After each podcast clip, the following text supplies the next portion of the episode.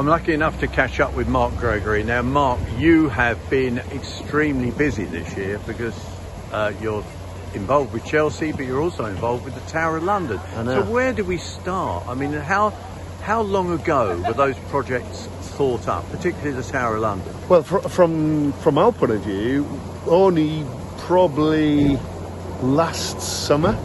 They're very, very quick. They'd been thinking about it for a long time, but we only our asked to tender um, probably about April of last year, and we only got appointed probably in June. Uh, and then we got paid to ratify the design and make sure the design was buildable and we could actually be achieved. But uh, because obviously the tower had to go through planning permission, so we didn't actually get to site until the October. Should have started in September. So the, the moment we started, we were really up against it, massively up against it. I mean, it's just it's like doing a Chelsea game but on steroids. Just incredible.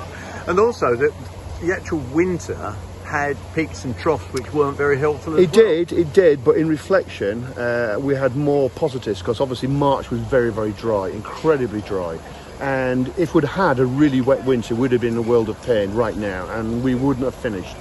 I mean, we had a thousand lorry fulls of material in there, 10,000 tons of topsoil. We did a lot of stuff which is obviously part of the legacy. So, uh, a lot of legacy, so a lot of construction of the permanent disability ramps. So, it's a huge job. I mean, multi million pound job in 30 weeks uh, with the restraints of archaeology and a lot of stakeholders. Uh, but we hit our mark, we hit our mark to the day on seeding on the 28th of March.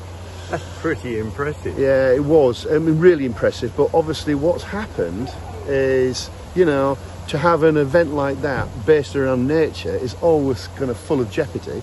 And truth is, we had a really cold April. Cold and dry. Did you get frost in London in that place? Yeah. It's Yes, a frost poppy, I know. and and a bit of a wind tunnel as well. So the germination's been disappointingly slow. Um, it, it will be an amazing event, I would say mid late June.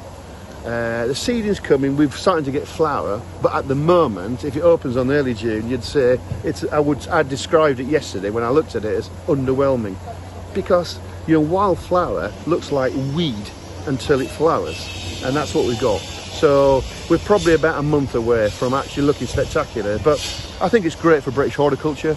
I think it's great for biodiversity. I think it's great that this will become a public legacy, a public limited park. So it's not like a frivolous waste of money. Uh, it celebrates an amazing uh, person and, and that jubilee. It kickstarts a lot of tourism. I just think it's, it, for all the benefits, I think it's just really incredibly proud for us to be involved in that project. And, you know, I, I described when we bid for it, to get a job like that in the twilight of my career, it's probably as good as it's ever going to get. Probably the most highest profile piece of landscaping done in Great Britain in 2022. Uh, and I think by mid mid late summer, it's going to be people are just going to be buzzing about it. But from early June for the Jubilee, I don't think it's uh, it's not quite there yet.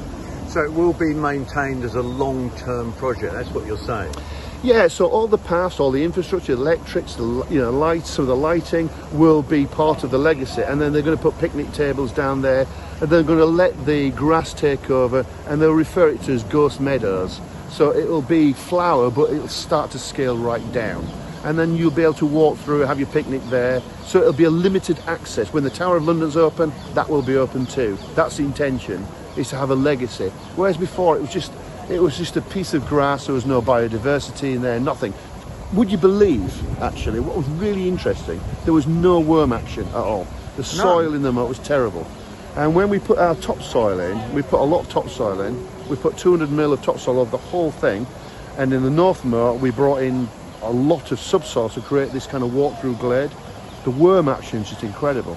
So you know, it's, it's even now, even uh, uh, the minimum we've done, we've created something that actually is it's, it's changing. You know, it's really really good, and and we've had nothing but positives from the social media, and people think it's you know, people wanted change. You know, so people are really receptive. to The fact that you know, it's good.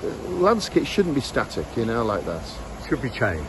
should be changed. And you know, everybody talks about biodiversity and sustainable planting and wildlife corridors, but here it is in action. You know, 1,600 square meters of, uh, and we put in something like about 24 million seeds. 24 million. 24 million seeds. I didn't count them personally. But that's No, you I'm sure? You sure? But what I like actually, Mark, is that you know that I can see in your face your enthusiasm for what you do, and I think that goes a long way to finishing the project, seeing that they're right because you're there, you're the man, so to speak. Well, you know, we put a fantastic team in. I mean, literally, our compound was an island, and you had to cross live walkways. You can imagine it's one of the busiest tourist places uh, in the country. And we had no, we had no incidents. We had no, you know, all these lorries going in, and it was just done very, very calmly and very quietly. And we got the methodology right, and we worked incredibly hard.